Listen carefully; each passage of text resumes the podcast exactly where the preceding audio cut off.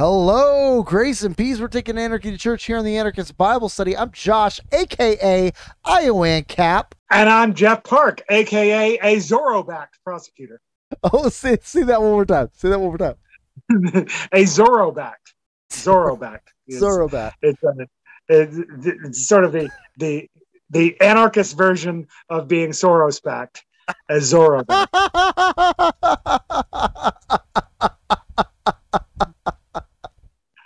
Oh no, we're only I- 30 seconds into our show. We've already committed an anti-Semitism. For more pre-show banter, check out Preambling 24. Now back to the show. All right. So, uh this week we are not back in Revelation because somebody has only studied half of the passage. Uh and so Randy, it's Randy's fault, really. It's Randy's fault. He broke the plate. Uh I tried to stop it.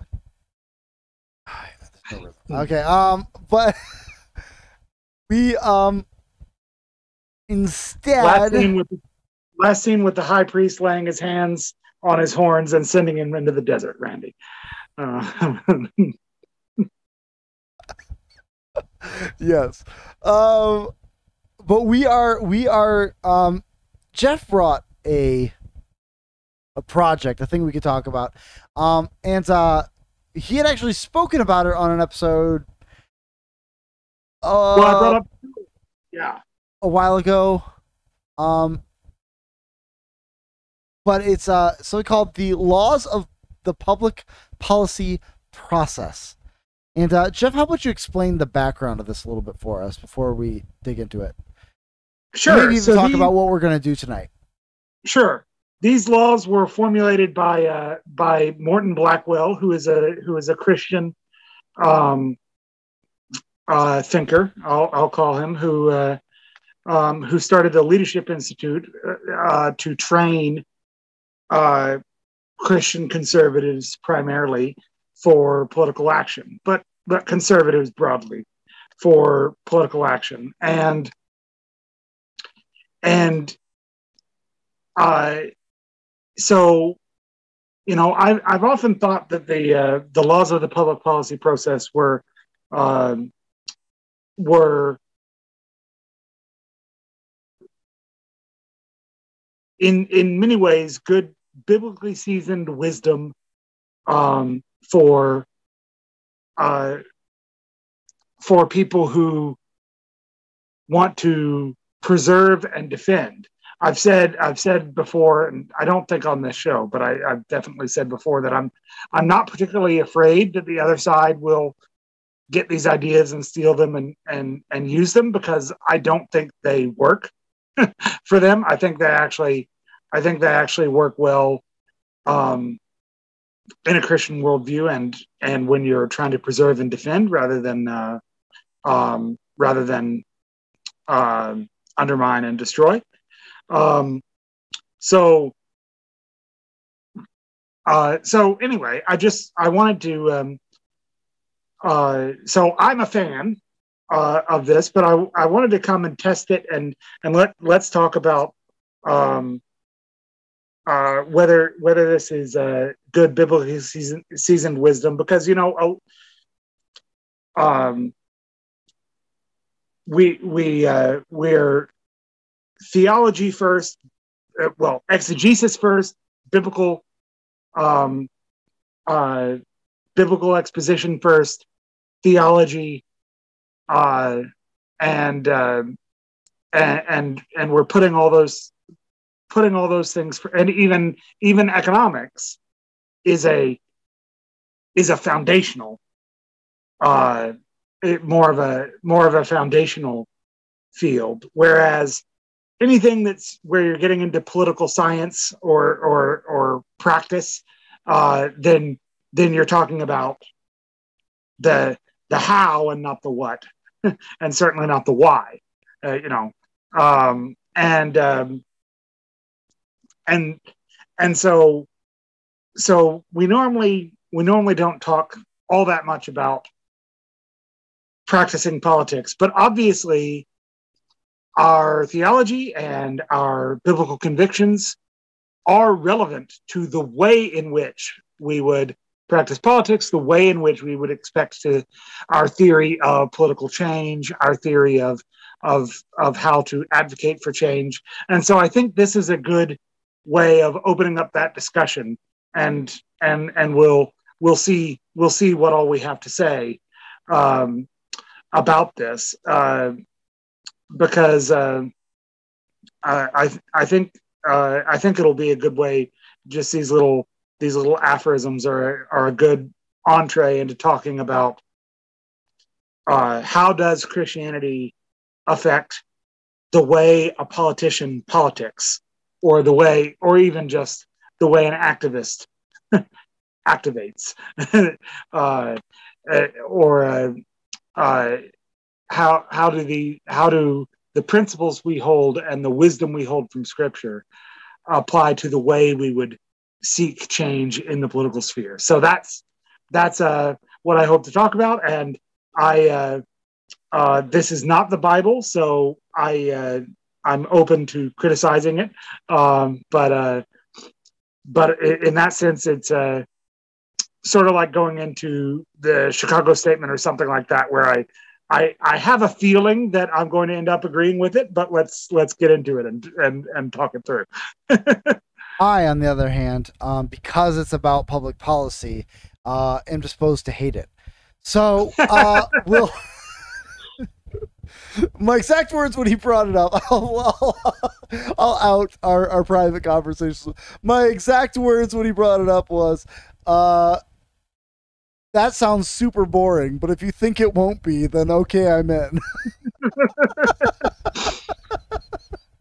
so we are we're gonna look at the, the the laws of public policy process. We're gonna we're gonna think about it. We'll talk about it and uh, see what we think. Um, yeah, we think it's good, uh, worth thinking, um, adopting or whatever. Um, so let's let's start with the top, and we're gonna we're gonna time ourselves. We're gonna make sure that we stop at, at about an hour. Um, we're not gonna we're not we're not even aiming to get it all done tonight. We'll see if we pick if if we like it, we'll pick it up some other night.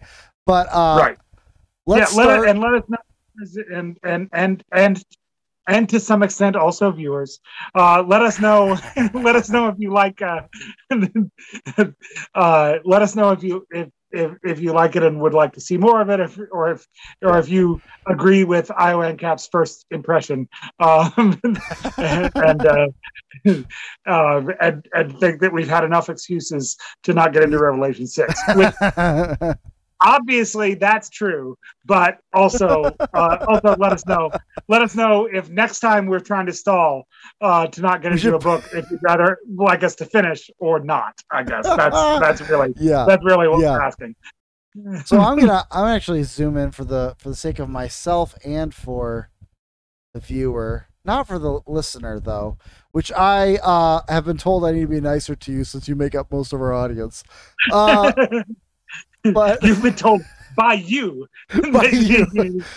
I've been told by this weird thing called math, where like you look at the numbers, if you believe in that sort of thing. Carl Menger, hard as hit. um, so the laws of, pub- of the public policy process. Number one, never give a bureaucrat a chance to say no.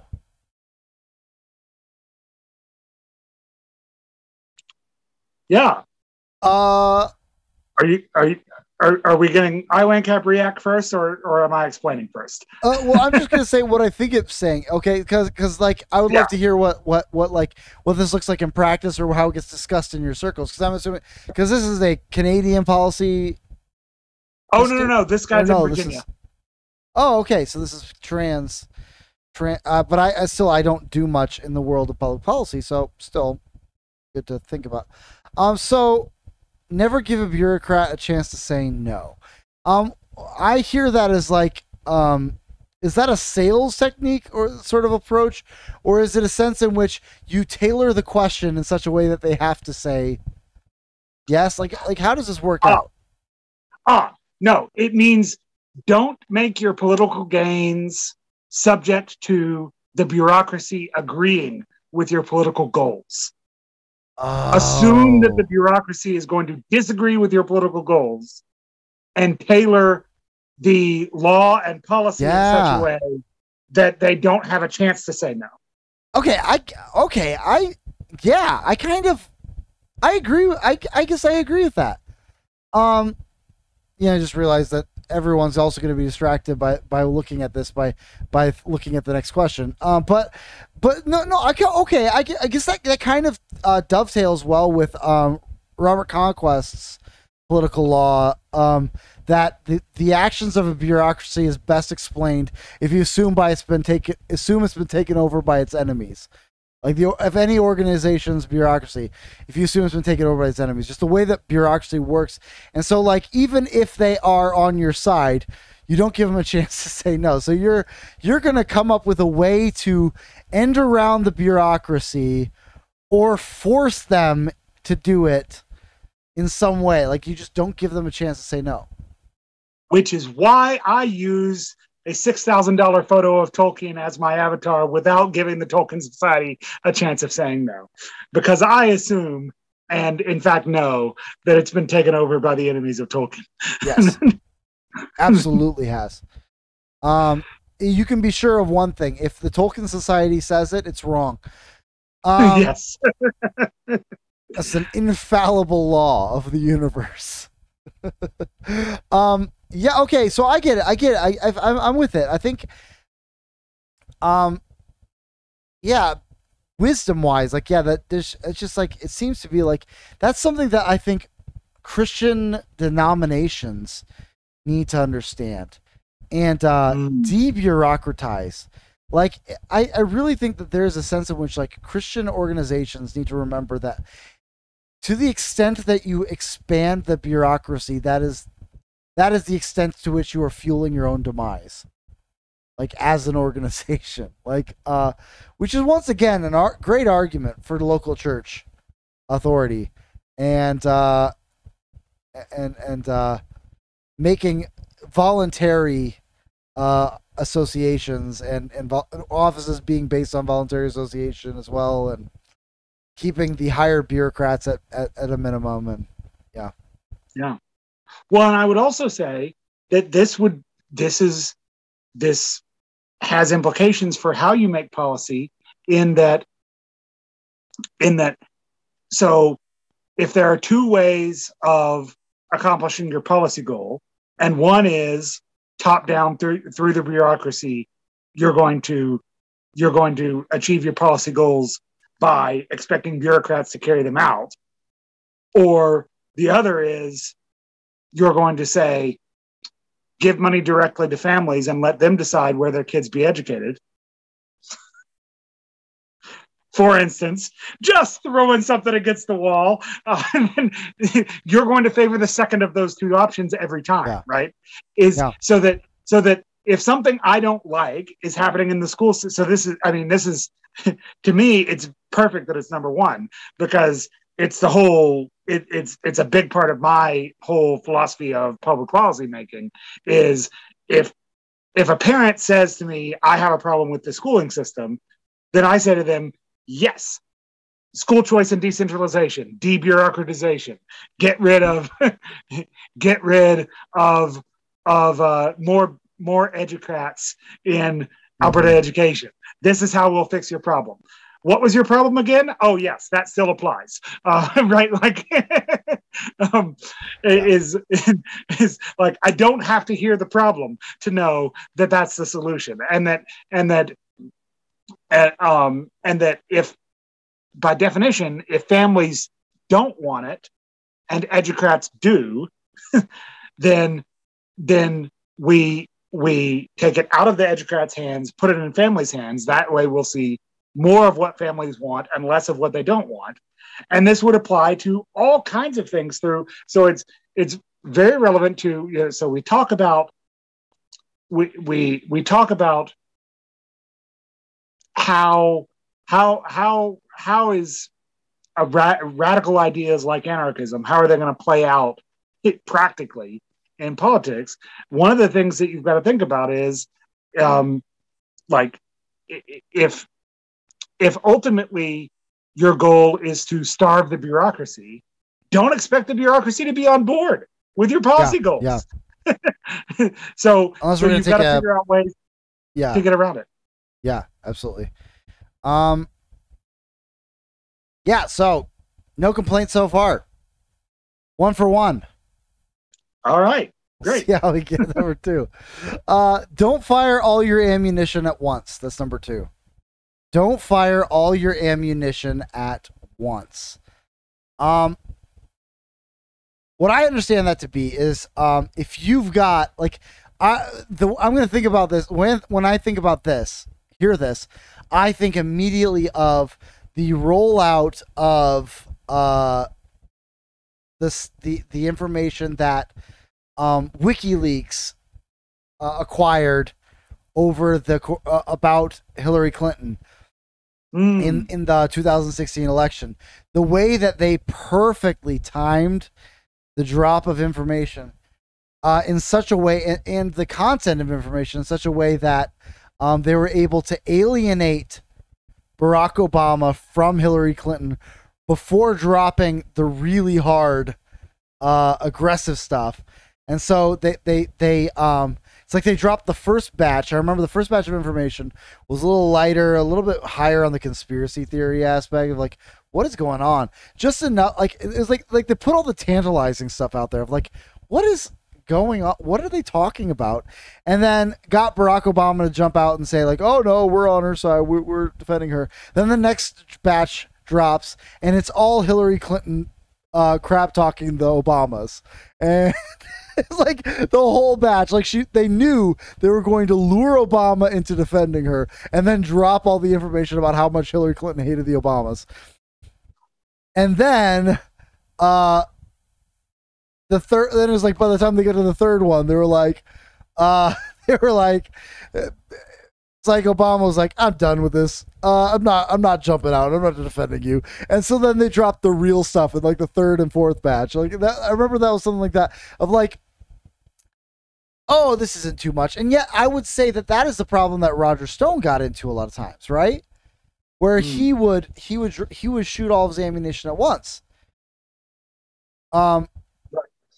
or you get the uh, the problem that um the honestly that the the Trump administration got into regarding the Hunter Biden laptop, where they waited until it was too late to shoot their Mm. ammunition. So they they fired all their ammunition at once by firing it too late. Um, Right. You know, like you want to keep the scandal going as long as possible. You don't want to, you don't want to just drop all the information and be like everybody sees it. I- I'll say- also say Project Veritas, Crush is is very good at this. Like they'll drop a Oh yeah. a video talking about we've got a big thing coming up and they'll drop one thing and then you're like it's gotten to the point where i always like i'll watch the first video and be like oh this isn't so damning let's see what they come up with on video three like if if the first first episode isn't too damning i'm like the good stuff's coming later like they just Mhm. want us to keep stay tuned oh they're dropping info on cnn i'm gonna sit up you know and and they they do a good job of that Well, and- and part of that is, you know, you if if if you do this, and I also associate this with like opposition research and, Yeah. and attacks on your on your your opponent and that kind of stuff. Uh, mainly, although I think it applies in a lot of ways. Um, uh, I, I I apply it to even getting someone to want to join my organization. Is is rather than bombard them with 30 reasons why they might want to join, I'll, I'll give them one that I think will work. That always gives me the opportunity to come back with another one in a month. and and and so on and so on. And it's not like you already told me all this right? Um so so it applies in a lot of ways but but one of the most obvious ways is is with opposition research and and attacks on an opponent and stuff like that. And um and and uh and definitely um if you can if you can do it in such a way that you get lazy and inaccurate defenses because of your first round yeah that then fall apart in subsequent rounds that's that's the ideal that's the ideal Um, so I've seen this done. I've seen this done poorly. Um, this attempt to to get a drip drip drip going instead of and and um, but if you understand your audience well, um, that will that will keep you away from from most of the biggest mistakes. Um, and uh, and and and so yeah, you just need to need to understand the audience well, and then it's also then if one of the other advantages there is if they so if they respond and the response is inaccurate, then you've caught them in a lie. If they yeah. don't respond, and then you keep coming with drip, drip, drip, drip, drip, drip, drip, drip, drip, drip, drip, drip, and it gets progressively more serious, then, well, why haven't then by the time the the real serious stuff drops, it's like you've had six months to talk about or whatever, right? Depending on how long how long your timeline is. This has been going on for weeks. This has been going on for days, whatever. um, is you've had plenty of chances to respond to these allegations and it looks more and more so so either way either way if you construct this well uh, and if you understand your audience well then it's um, um then that that's the that's the way to do it but yeah like i say it applies to all kinds of things is um um is uh just just in general people don't need all the possible reasons to vote for your candidate, to vote for your bill, to to sign your petition or whatever. So so give them the one to three best uh, reasons or the one to three reasons you have reason to believe they will they will respond best to. Um, and save the rest in reserve because you never know. Um, and uh, and you're much less likely to shut someone off forever if you if you so so there's all kinds of there's all kinds of applications but yeah the the opposition research type uh, application is the most is the most obvious there but uh, well but then i would say this is also just policy making in general um, which is what this is supposed to apply to. So, um, so what Texas did with abortion clinics, where uh, um, they wanted the um, the hallways to be a certain width and the the doors to open in a certain direction and be a certain width. And and the the the drains to be of a certain gauge and and uh, and stuff like this. And if they if they brought all that in all at once then it would not have achieved their policy goal which was to get abortion clinics to close not actually to get abortion clinics to m- more safely to 50% of their patients um, perform their function. But uh, but their their actual goal was to get abortion clinics to close, and and so understanding what their real policy goal was, um, bringing those in slowly over the course of a couple years, um, and and just every time the abortion clinic turns around, there's another thing that they need to comply with. That was much more effective than, uh, and it's also it's also just, um, it's also just recognizing lack of omniscience on the part of the policymaker that you can you can make one change and see what happens see how effective that one change was and tailor your future changes um, in accordance with that. So, so there's, I think there's lots of applica- applications here, um, but but yeah. Anyway, I'll let you comment. Sorry. oh no, that's that's all I had to say. I think that's uh you know, yeah. It's also just a general rule of life. Like you know, like don't don't don't fire all your salvos at once. Save some save some ammo for later. Like it's just like whenever you're into any or, or politics, philosophy, theology. Like to if if you're if you're trying to win a debate, if the goal is to win a debate, don't shoot everything off at once. Um, right. Yeah. Then we get to number three, the one that we've already talked about because uh, this is one we brought up uh, on on our um, uh, good and angry, what or whatever the, the, the we're getting angry episode or whatever that was on, on that article on anger. Number three, don't get mad except on purpose.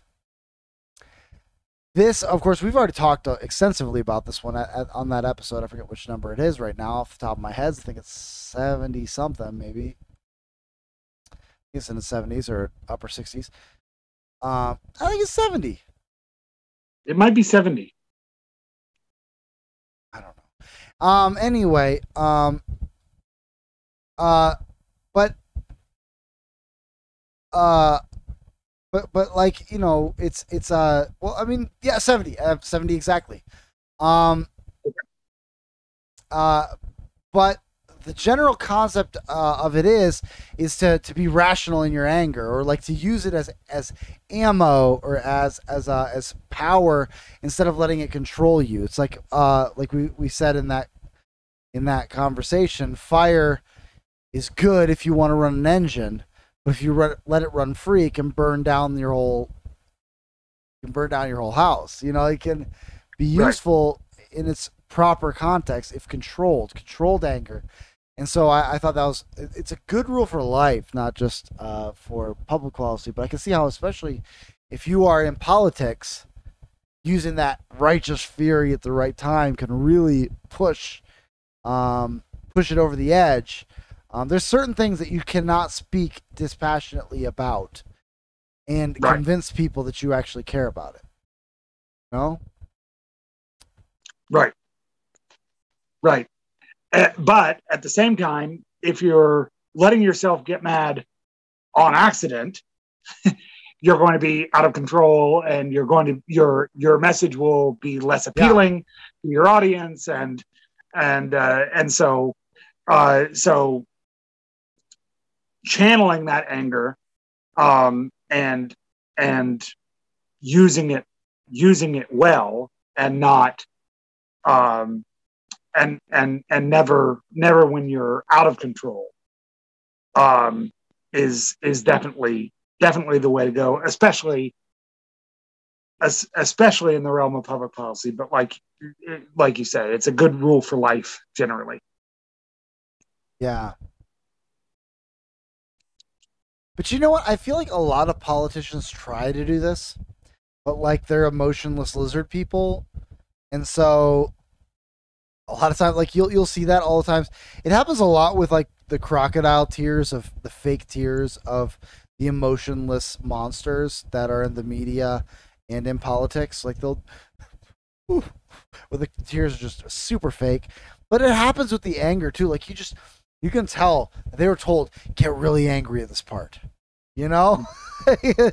get really angry when you talk about this. Like you need to pound pound them yeah. up the stand point, and, and like point weak here, pound lectern. Yeah, uh, yeah, yeah. um, it, but then it's it always rings hollow because they're emotionless robots. They are lizard people pretending to be human. Like they're not um, I should be clear, just in case anyone was wondering. I don't actually believe that they are literal lizard men, um, but it's a great metaphor for the fact that they are not. They are they are something other than human. They are not like you and I. Some like especially these sort of created career people. These people who are properly manicured and never do anything except for it's it's been researched seven times and uh and, and it shows in the way they they pull out the crocodile tears when they need to, but it always looks fake.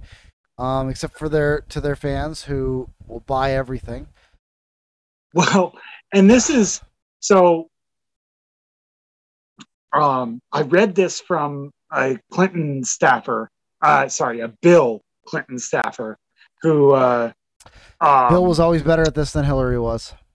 For sure.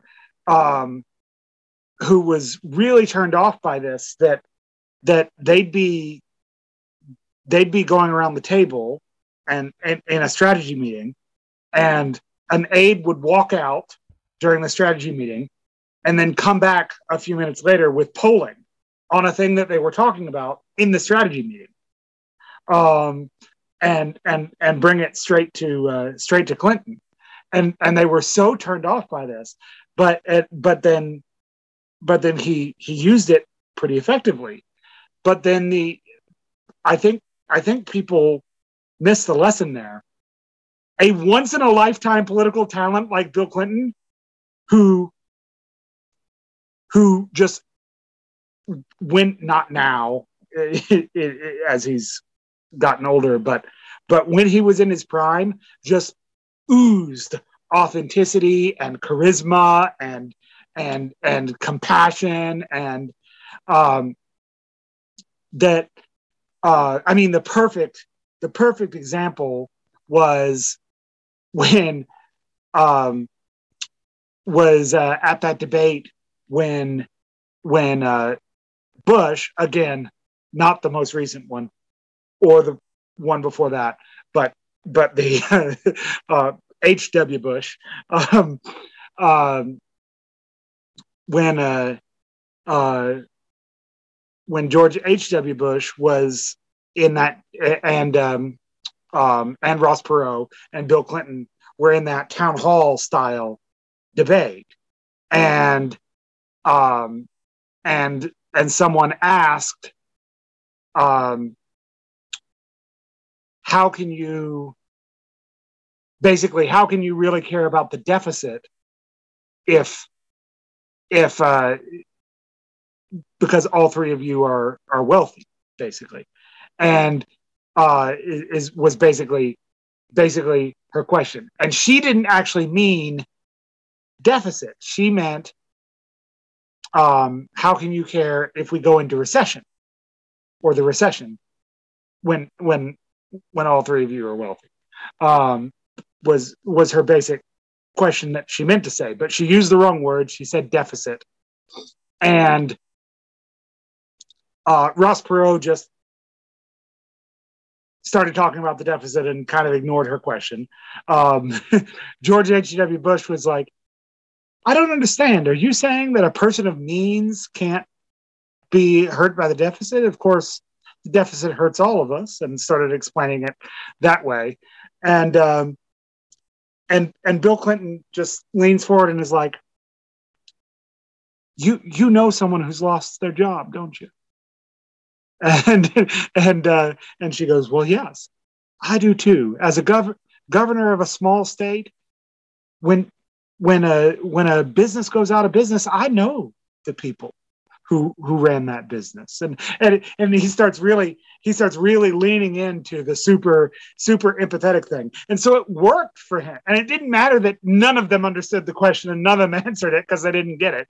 Um is uh um he he got he got that this was personal for her in some way. He sort of guessed correctly what way that would be and really leaned into the empathy. And that's where and and that's where he can do this but where where if you're if if you're not just a once in a generation political talent you're not going to pull that off in the same way and it becomes very transparent when someone like say hillary clinton or jeb bush tries to do this right yeah yeah it's true um although if Hillary Clinton had followed Bill Clinton's advice in the in the 2016 election, she probably would have won. Mm. You know, like you, you, she talk he talks about how uh if you look at the advice that she he wanted her to take but she didn't take, um she probably would have won. She, he's he was probably right about what she did wrong. But of course, they don't really talk that much anymore since they don't have to pretend to be married. um uh Okay, so that's but that thing is yeah, yeah. Well, let's look at four. Effort is admirable. Achievement is valuable. Effort is admirable. Achievement is valuable. Um, like I, I struggle to come up with like biblical reasoning for it, but something about that rings true. Like there's kind of a um I mean it's kind of like how like there, there's that old saying of like, you know, no matter how good the uh how good the strategy, sometimes you have to look at the results. Mhm. You know, like it doesn't like how uh, perfect strategy.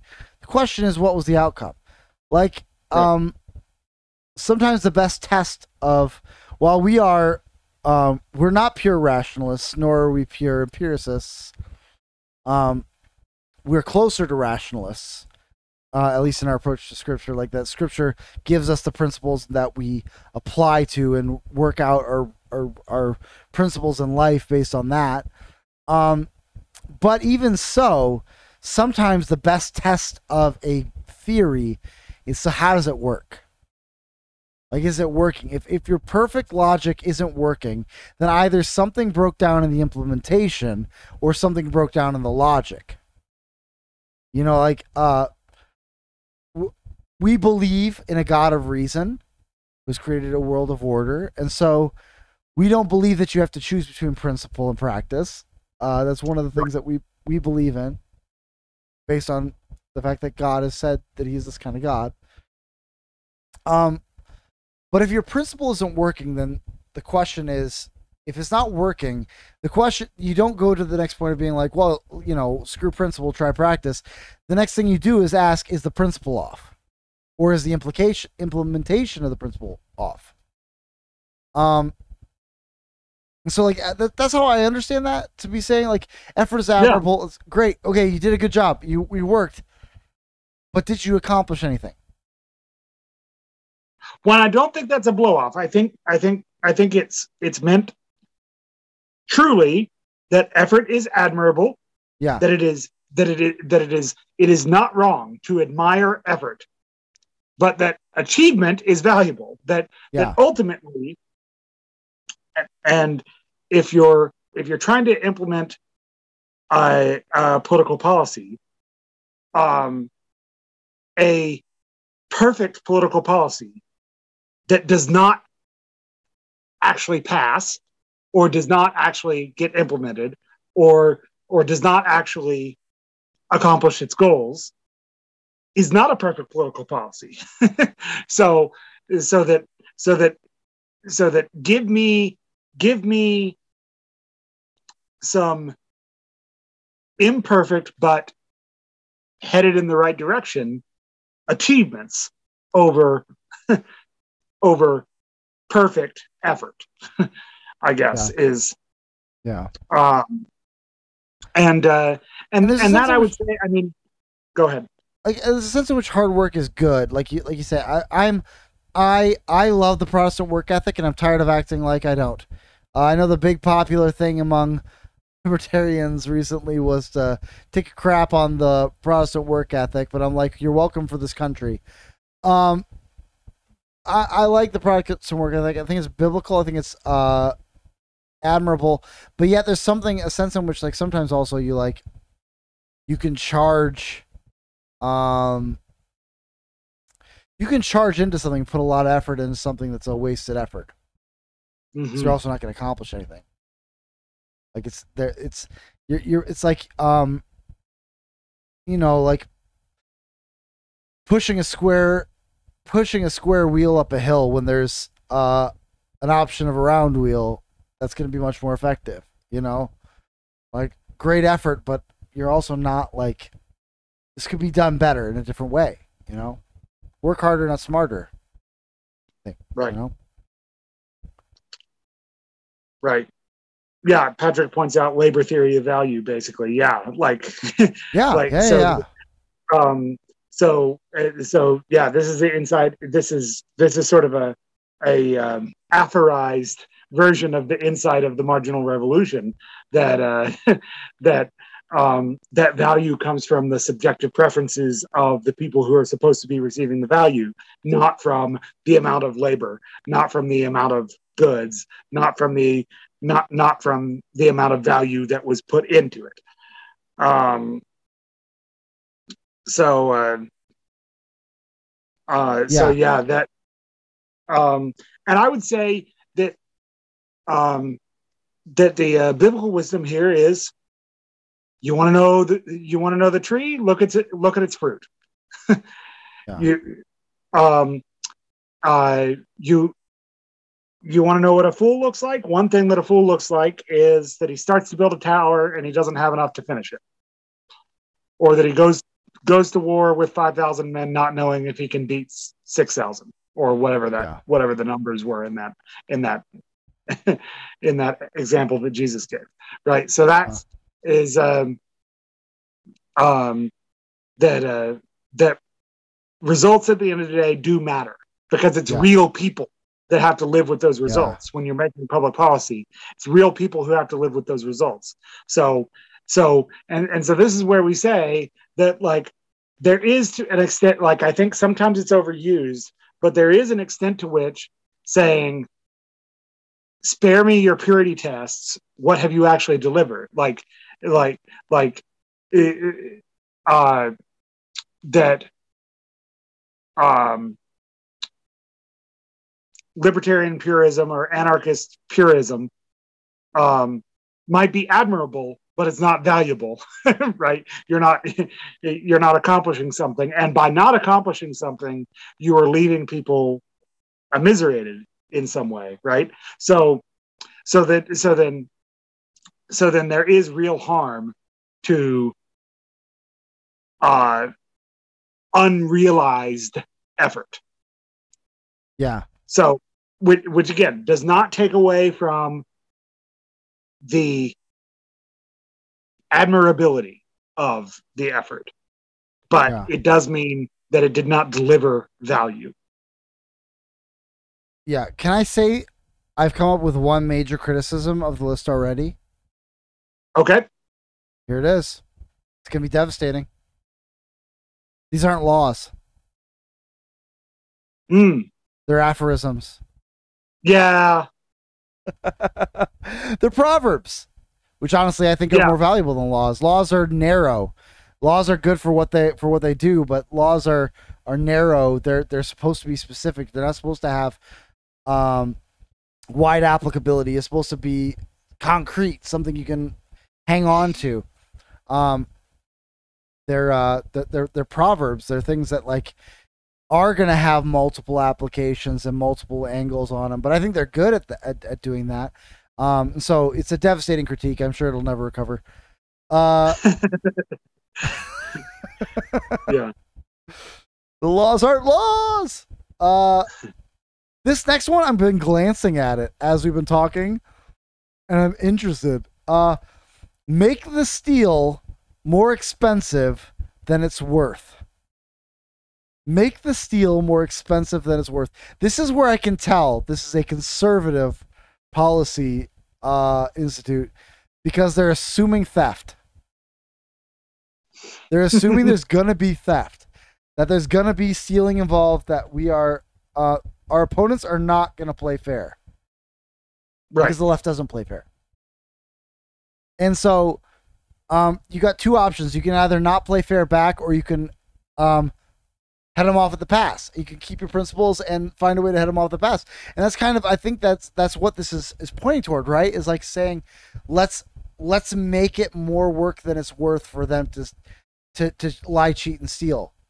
Um, yeah. Um,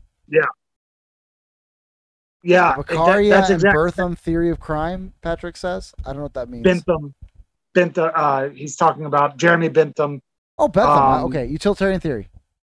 yeah um I thought I was but, uh, utilitarian at one point.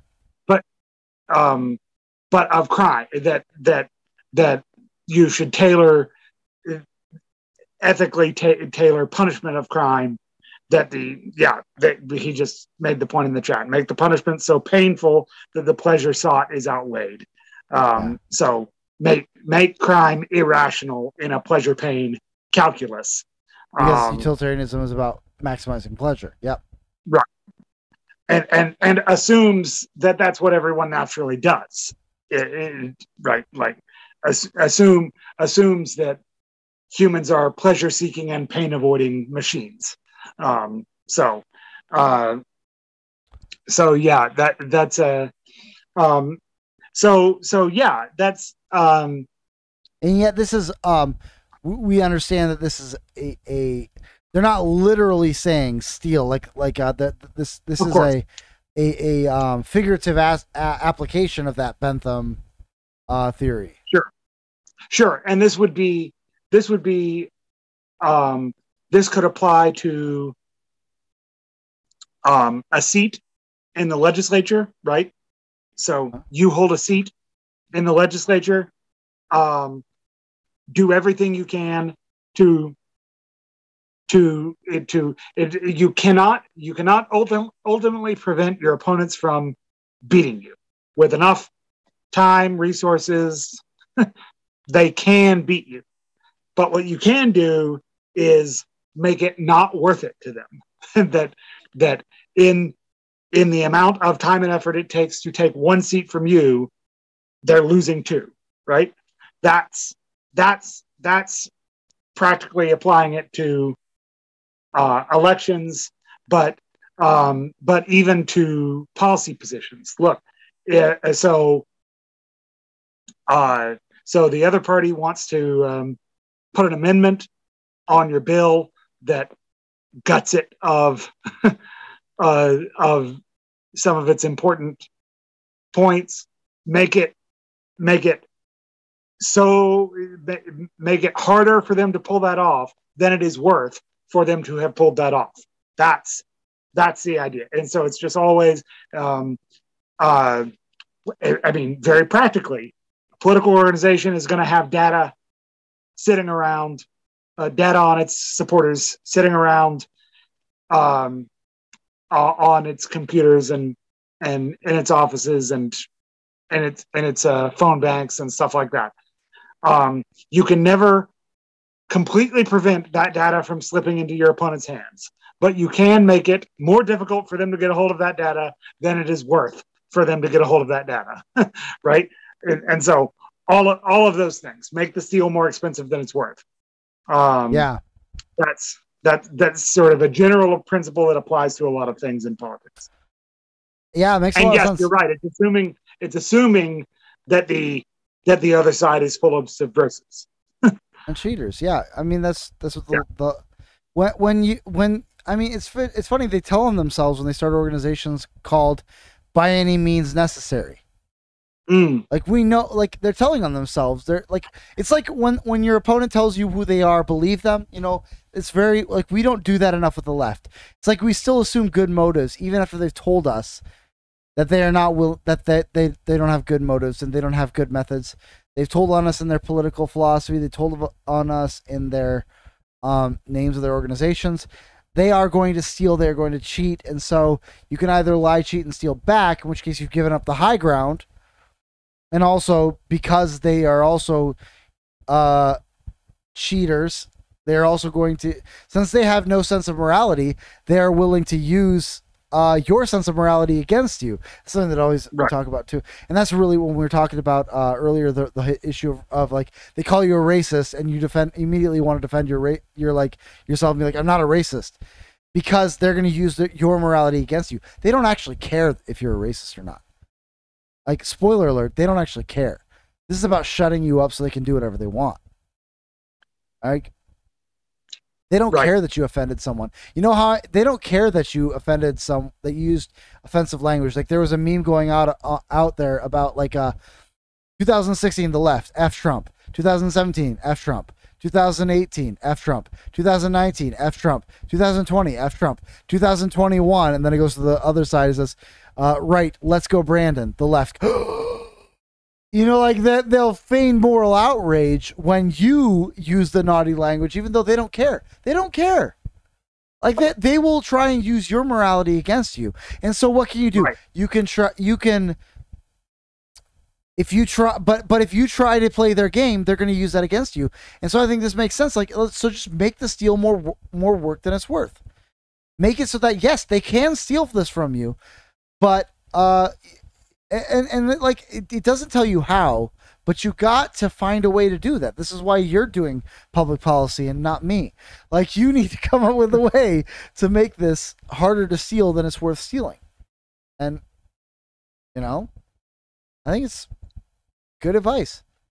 I think there's a Right. sense in which the right did that though with um Roe v. Wade. Like they tried to Oh, steal yeah. it, but they made it so much work that they like and it's become such a because of the work they did building the the building the groundwork of of building a pro-life movement that's impervious to the lies of the enemy that has all the answers that has all the truth that, that you know like you said they had to shift immediately away from like uh, you said that i believe in, in your uh actually i think it's the uh, podcast that hasn't dropped yet but by the time this episode comes out it will have.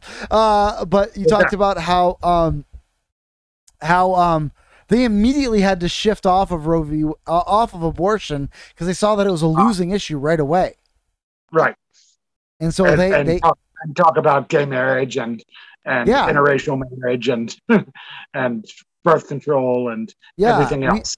they made the steal wor- more worth than more work than it was worth, and so they had to le- they they they tried to get something started, but they found out it, it failed and it wasn't going to work and nothing was going to happen of it.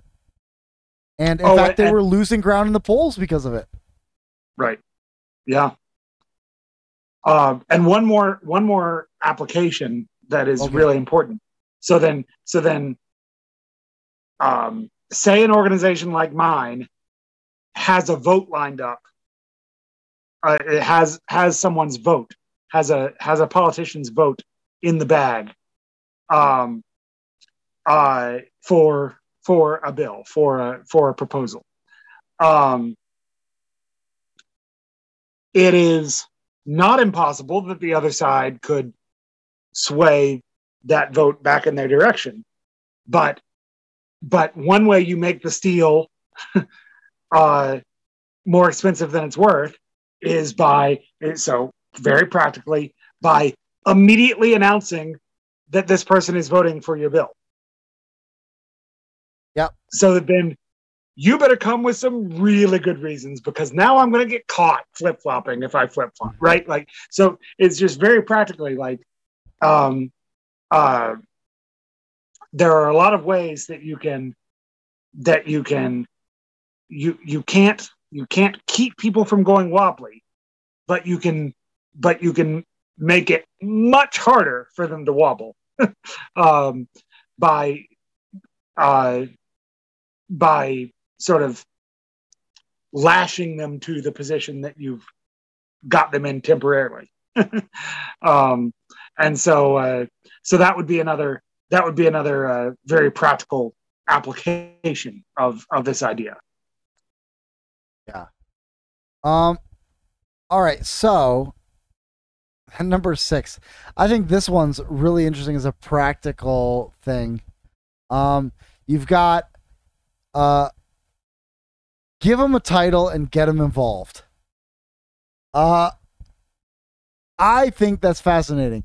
That's uh, because it's it's so true, but in some ways it's also like this is. Uh, I, I've I've seen it before, uh, in the uh the attractional church movement. Mm. Like that is really like isn't that, that's kind of the attractional church uh, approach is you you get them like you get them through the board the door and immediately you find a way to get them involved in in volunteering and to that's the best way to keep them on on your team. Um uh and while that might be dubious uh, on, uh, in the church and uh, theologically, um, it makes a sort of sense when you when you think about it um, politically, right? Like you want to. The best way to keep a person on your side is give them ownership of the argument.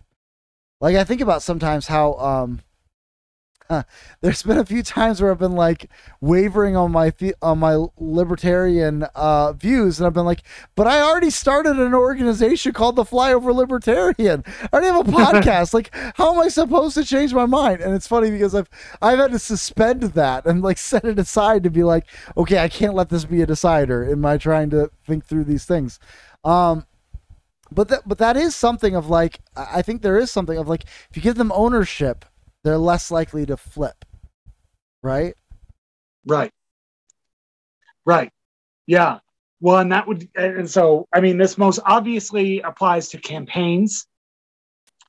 Um, so, okay, once again, an important, um, an important, uh, so say someone who already holds a seat endorses you, like likes your campaign. Congratulations, you're the campaign chair. What does the campaign chair do? It's like a producer on a movie. Could be a lot, could be almost nothing, right? Like, eh, but but you're now the campaign chair, and you get to decide what that means. Uh, I mean, this this is what happened to me when I was 14 years old, um, um, and uh, and I was asked, um, "Would you like to be the uh, chairman of the Garland County Republican Party?" And I said, uh, "What would the chairman of the Garland County Republican Party do?" They said, what do you want to do? Um, it's, it's like we, we we just want you to come and get involved. We don't care what you do, Yeah. and and so and and and and there's an extent to which um, and and campaigns are definitely that way. Like you're not going to pay most of the people you need to be you need to be working putting in way too many hours on this campaign so uh, so you, um, congratulations, you're the fifth person to walk in the door. You are the volunteer coordinator. You know, um, uh, congratulations, you knocked that door like a pro. You are the canvassing coordinator. Uh, you know, and and uh, uh, and and and then, and- but that's also genuinely helpful sometimes for people who um, want to show that they have political experience. Um, you say, "Oh, well, I I volunteered on X number of campaigns," and people go, eh, "Okay, like volunteered. You you went and knocked on a couple doors. You made a couple phone calls. You you asked your uncle for money. Like what what what what are you? But if you say, "I was the phone bank coordinator for X campaign," goes a lot further, right? So as much as possible, it's mutually beneficial to give them a title because they will Yeah. um, they will do more work for your campaign, for your movement, for your organization, um, and it's useful for them to be able to demonstrate what this is that they spent their time on uh, more more persuasively in the future. although it backfires slightly when you say just give a producer credit to a guy named Randy and you expect him to to get more active. And uh, in the end he just does nothing and uh, wastes your time. Um That's that's true. i'm just saying giving him the title did not help. Yeah. uh I, I have occasionally fired volunteers with titles on political campaigns, by the way, um, and, uh, and and and and so um, it's always funny to fire a volunteer because you're saying like what like you would rather me not come into the office at all? Like yes that's what we're saying. Um, saying. Your presence here is actually getting in the way. Uh yeah. Yeah. But uh, but Yeah. but yeah as a principle of of motivating people um this is uh um this is going to be going to be effective more often than you can imagine Yeah, Randy, who came into existence when he didn't record my audio. Yes, Patrick, that's what happened. Um, I mean, no, that's not what happened. We always had a producer, and it was never my fault. It was never my fault. That's got to be one of the rules, right? Never accept blame. Uh, we'll see. Uh, but let's look at number seven. This is one that I'm looking at, and I'm like, you're gonna have to sell me on this one because maybe Okay. I'm coming at it from a just a different perspective. But um, it says number seven: expand the leadership. I come from a perspective, being in more of a church um, leadership and and I start to think like this is actually my biggest complaint against the whole leadership all you know the leadership training thing that you always had. Like you know i went to world worldview leadership academy and this leadership academy and this leadership whatever. And every one of you guys by virtue of your existing you are a leader and you are influencing these people. And i um i and i i think there is an extent to like from my perspective like if everyone's a leader no one's a leader and so so what is this saying then? Is it is it saying is it is it pairing with number six on purpose? Yeah, I think it I think it pairs pretty well with number six. I think it's also just a recognition that an an organization, especially a political organization, um, can become very stale and self-serving if the leadership stays static for too long. Okay. That that if you're not if you're not bringing new people into the leadership, then you're going to start then you're going to be missing um you're going to be missing the developments in your movement. That that's what I would say about about okay. political movement. Political movements, you'll be missing the developments in your movement if your if your leadership is remaining static. But and it's also does, just a just a if your if your organization is growing, you're going to want to expand the leadership as yeah. well. So so that so although that in that case you are expanding it somewhat down, not just out, but downward. Like like Oh, uh, I agree. Um because like just on the face of it, I'm like, but can't that also create um schizophrenia in the leadership where you've got different leaders doing different things and like um if there's not a, a clearly defined hierarchy it's good to get new blood to help people think about developments and things going on but at the same time like if you get i think sometimes you know there's that principle of too many cooks in the kitchen spoil the broth you know like if you if you've got too many cooks too many people working on a project sometimes um it can make it worse than if no one is involved. And so I, I, I feel like there's sometimes got to be a case where um,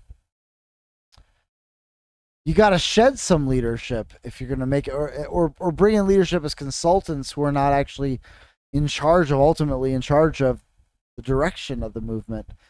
I think, um, I don't know, I just, especially thinking in, in terms of uh, a church, if there's too many visions, too many com- competing visions, um, the organization is going nowhere. It's getting pulled in two different directions. We become like a push me, pull me from the old uh, Doctor Dolittle stories. You know, the that wants to go this way, the other side wants to go this way, and they don't go anywhere. You know.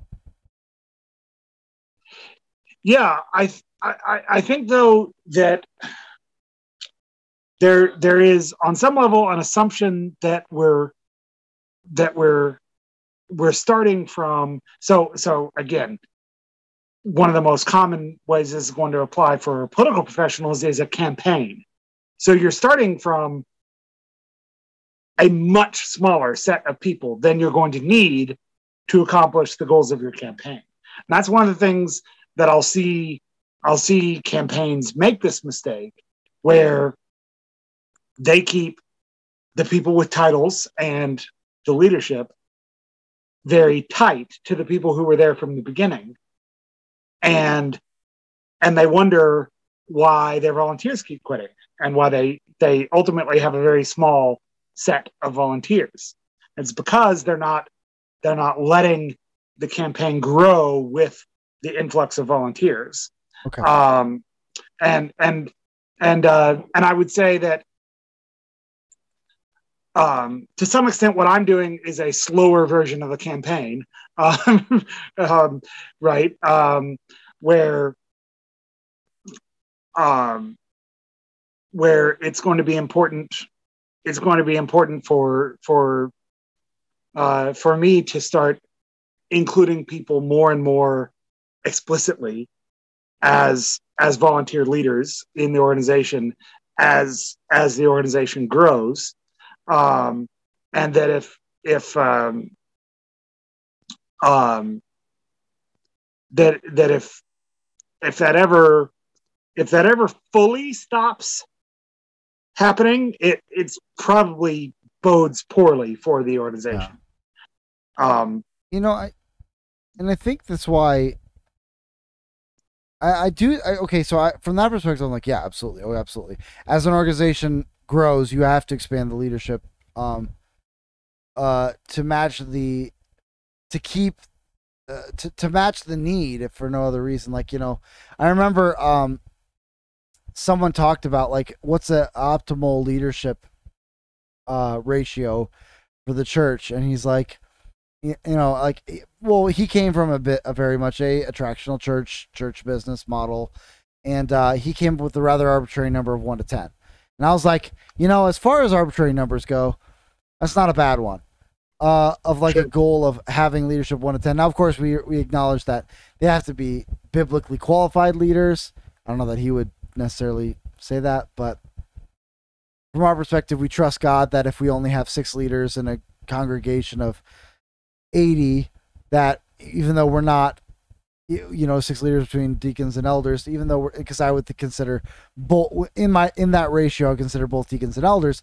So if we only have six deacons and elders in a church of 80 we trust the lord that we are able to do the work with six out of eight with a six to 80 ratio you know six to eight ratio uh, that'd be a i don't know what is that uh, whatever i'm not doing the math um but but yet we still say like we're to keep an eye out for. We want to get two more leaders.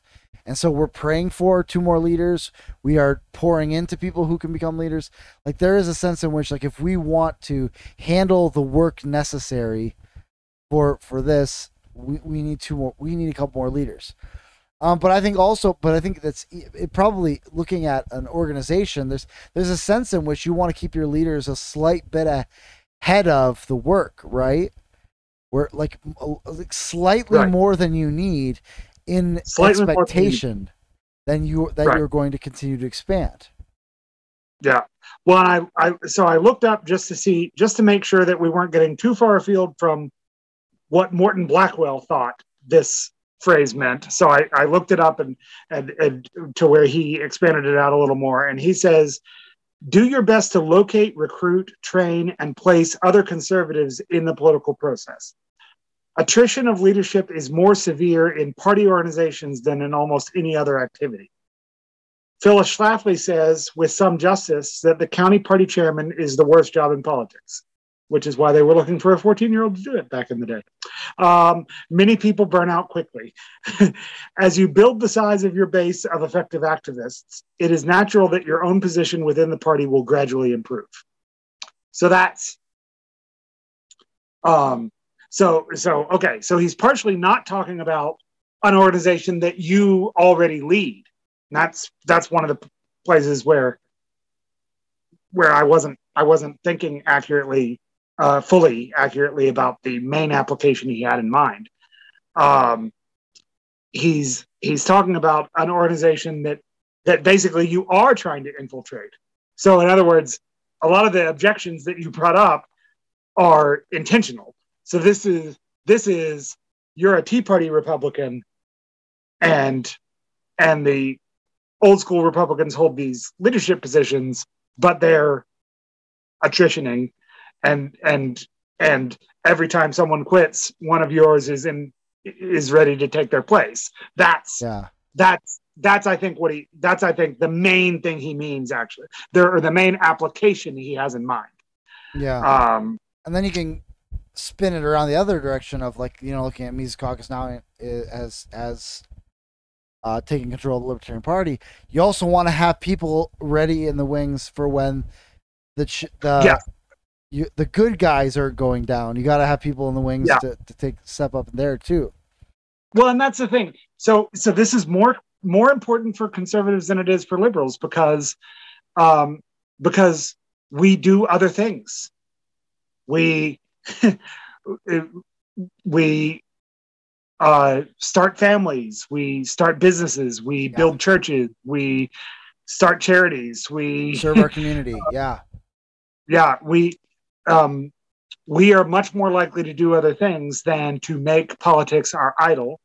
Um, and and and only and I, I I've I've seen it where where in some of these leftist positions, the same person will hold the position for 40 years. And that just doesn't happen else. on the side.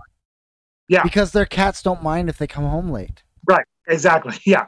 Yeah. And it's usually it's usually a university aged woman who becomes a 70 year old woman. And yeah. in the meantime, nothing changed. She just um the the the her Bolshevik politics were the most important thing to her the entire time. It didn't re- yeah. didn't really change much. So, so and she and her wife aren't aren't uh, having children. Right there, there you go. Um, so so so yeah. Whereas on on our side, this is way more important than it is on the other side because yeah, um, because we're going to naturally have more attrition. Yeah. So we need to be ready yeah. to replace those people and and then just to slightly say, I know this is for public policy, but there's a there are there are church applications as well. Like I think that's why sabbatical sabbaticals for non-paid elders. I I am hugely mm. in favor of that. Like if if if I am if I've been an elder for 4 years and I have to I have children at home, I have work, I have other things that I do. I have other interests that I'm involved with. And I've been an elder for four or five years, and it's a hard job. And I'm just like, I can't go any longer. But if I know that in two years I'm going to get all year long break, I can go a little bit harder, a little bit longer. And that one year break can be a huge thing. For like, if you just give an elder a one year break and we say, all right, now it's it's June, you're going off the board you're not expected to come to any meetings be like you know you've got a place here. If you ever if you ever hear of a, of a vote that you care about and you want to come and talk about it you you're welcome to come but you're not expected to do this stuff. We're gonna like if we, if we have a shepherding if we have shepherding group we're gonna break up your flock into and and have them go with other shepherds for just this year someone else is gonna cover your flock um, you just be a christian be a husband be a churchgoer for a year at the end of the year come and if we've said uh, in June, we're gonna bring you back on. That's the expectation. You, you know, you agree to this. Then they come back on June. They're gonna have all the energy ready to come back in, and I think, um, yeah, there's got to be systems in place to help that because yeah, like you said, they have other things going on. That's the hardest thing about elders that they do want to do the work of an elder that the Bible calls them to, but sometimes they have so many other things going on. Um, and yeah, I think it's it's a I think it's a good observation, and and so I we I we've only gotten through seven uh, out of forty five, which is a good start. But seven. But seven. It's a good number. Good number. Perfect. That's a magic number. Did you get that, Patrick? Did you catch it? Congratulations, it? Patrick. you got one. I got you. I got you. Got one. Uh, it's been so long though that you forgot about the project, and now you can't find it back. Uh, um, but I think I don't know. I found this more interesting than I thought I would. Okay, so uh, you won there me you over. Go. We might spend a couple. We might spend another week on this, uh, especially if I continue to drag my heels about about putting a. The issue isn't that I'm not doing it. The issue is that I, uh, it's hard for me to put a stopper on the bottle once I've opened it. Yeah. or, or, like it's like you know sometimes you're just like tweaking the painting. Uh, you know the the, the when you're uh or if you're like working with a poem, you're tweaking the poem forever, and eventually you just have to go for it. Um, uh, and we'll um, uh, so so once uh, while I'm postponing the final product, maybe we can go over this for a couple, this, couple more this times. Is, this is where me and Iowancap are very different because as as you have as you, you listeners have learned about me, uh, I am totally okay talking about things that I am not an expert in, like sage grouse and and, uh, and land management and, and, and all sorts of things. Um, and uh, uh, and so so I I I probably do even study the passages even less than um, Iowancap, but I am totally fine. I'm I'm totally fine just all right, guys ready? So am I. Let's go. Right, like Right. whenever, whenever. I'll just I'll study and I'll study until you're ready, and then we're ready to go. Um, Pure. and uh, and I, I Uh. get that that is not your style, especially with the Bible, which I uh, definitely respect. yeah, thank you. Uh, but so, uh, but but but now we have something good we can go through, and I like I like I like having a couple things that I can just react to, um, so that I can put more effort into the to the the Bible.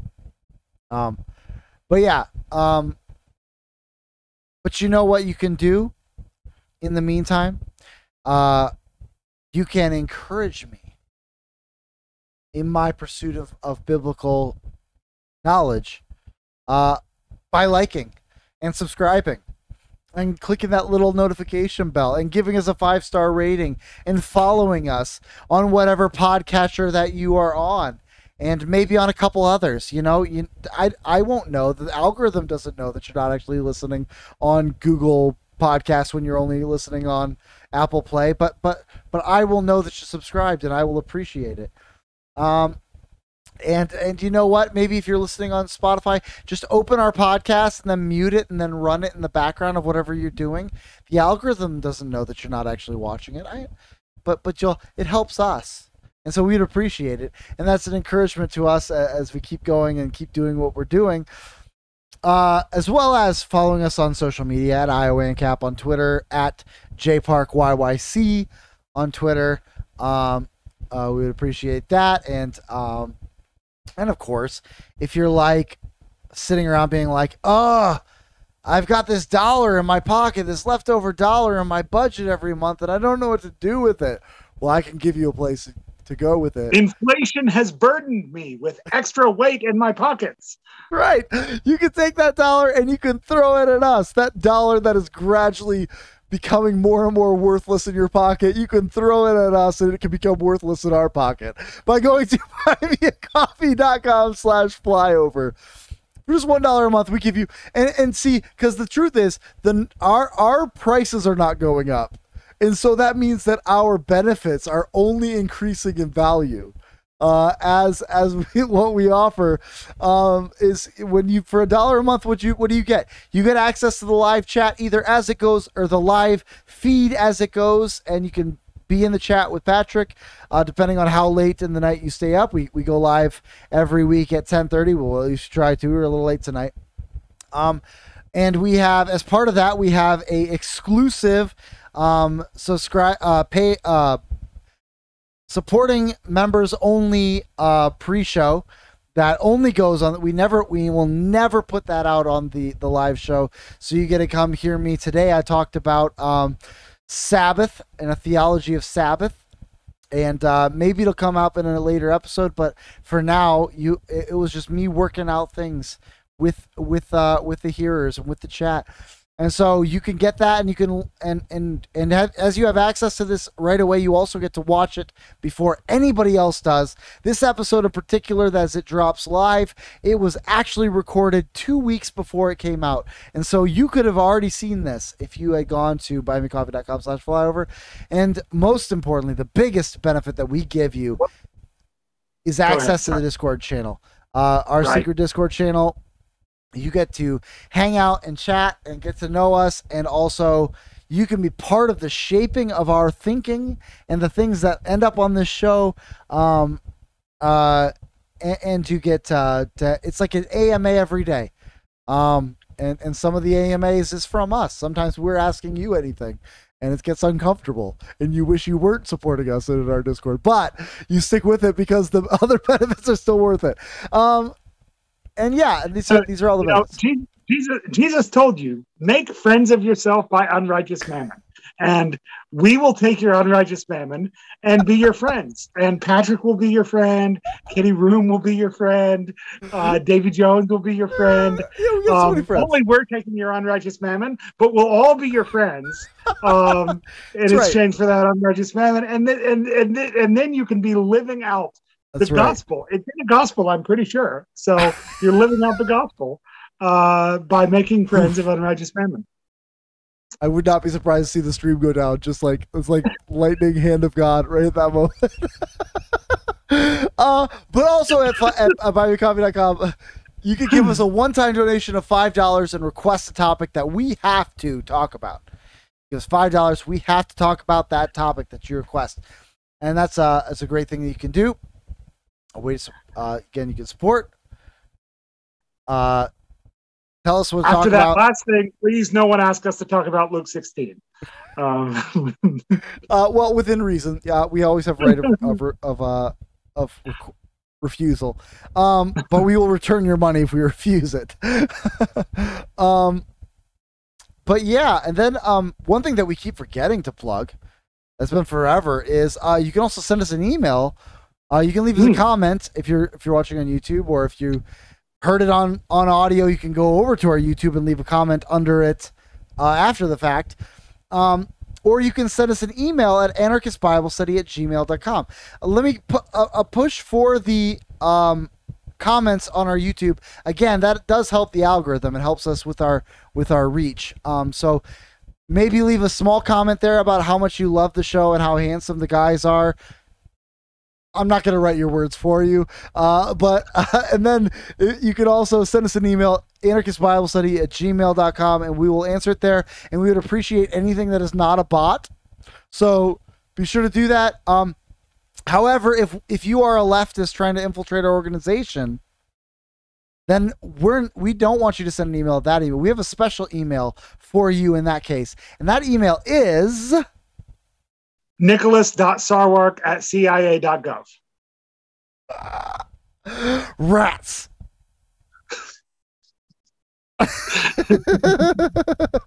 Oh yes. Yeah liking commenting and sharing really does help uh, as patrick says in the chat and we would appreciate it. Um, and yes emails are fun. Uh, be sure to send those in comments that we would love to hear from you. And um, And if you can't think about think of a comment about the the topic of our show or our handsomeness or about theology in general, uh, well, you we've know, already given you so much there but go on I, there's so much on the table. You could you could you you can uh, um, you can literally uh, just comment, you know, um, your your favorite flavor of ice cream or whatever, and it That's right. still works just the same. So if i was so, really good uh, at this clickbait thing i would come up with a topic for you to comment yeah, there you go. So Uh, yeah. um, but but that does apparently that helps so i who who knows the uh the uh the youtubelings do they they keep their own counsel on such such things and and sometimes sometimes they require sacrifices That's Um, right. And uh, we, for one, welcome our YouTube overlords. But of course, most importantly, the most important thing you can do is make your way right back here next week and join us again. We take anarchy to church here on the Anarchist Bible Study. Grace and peace. grace and peace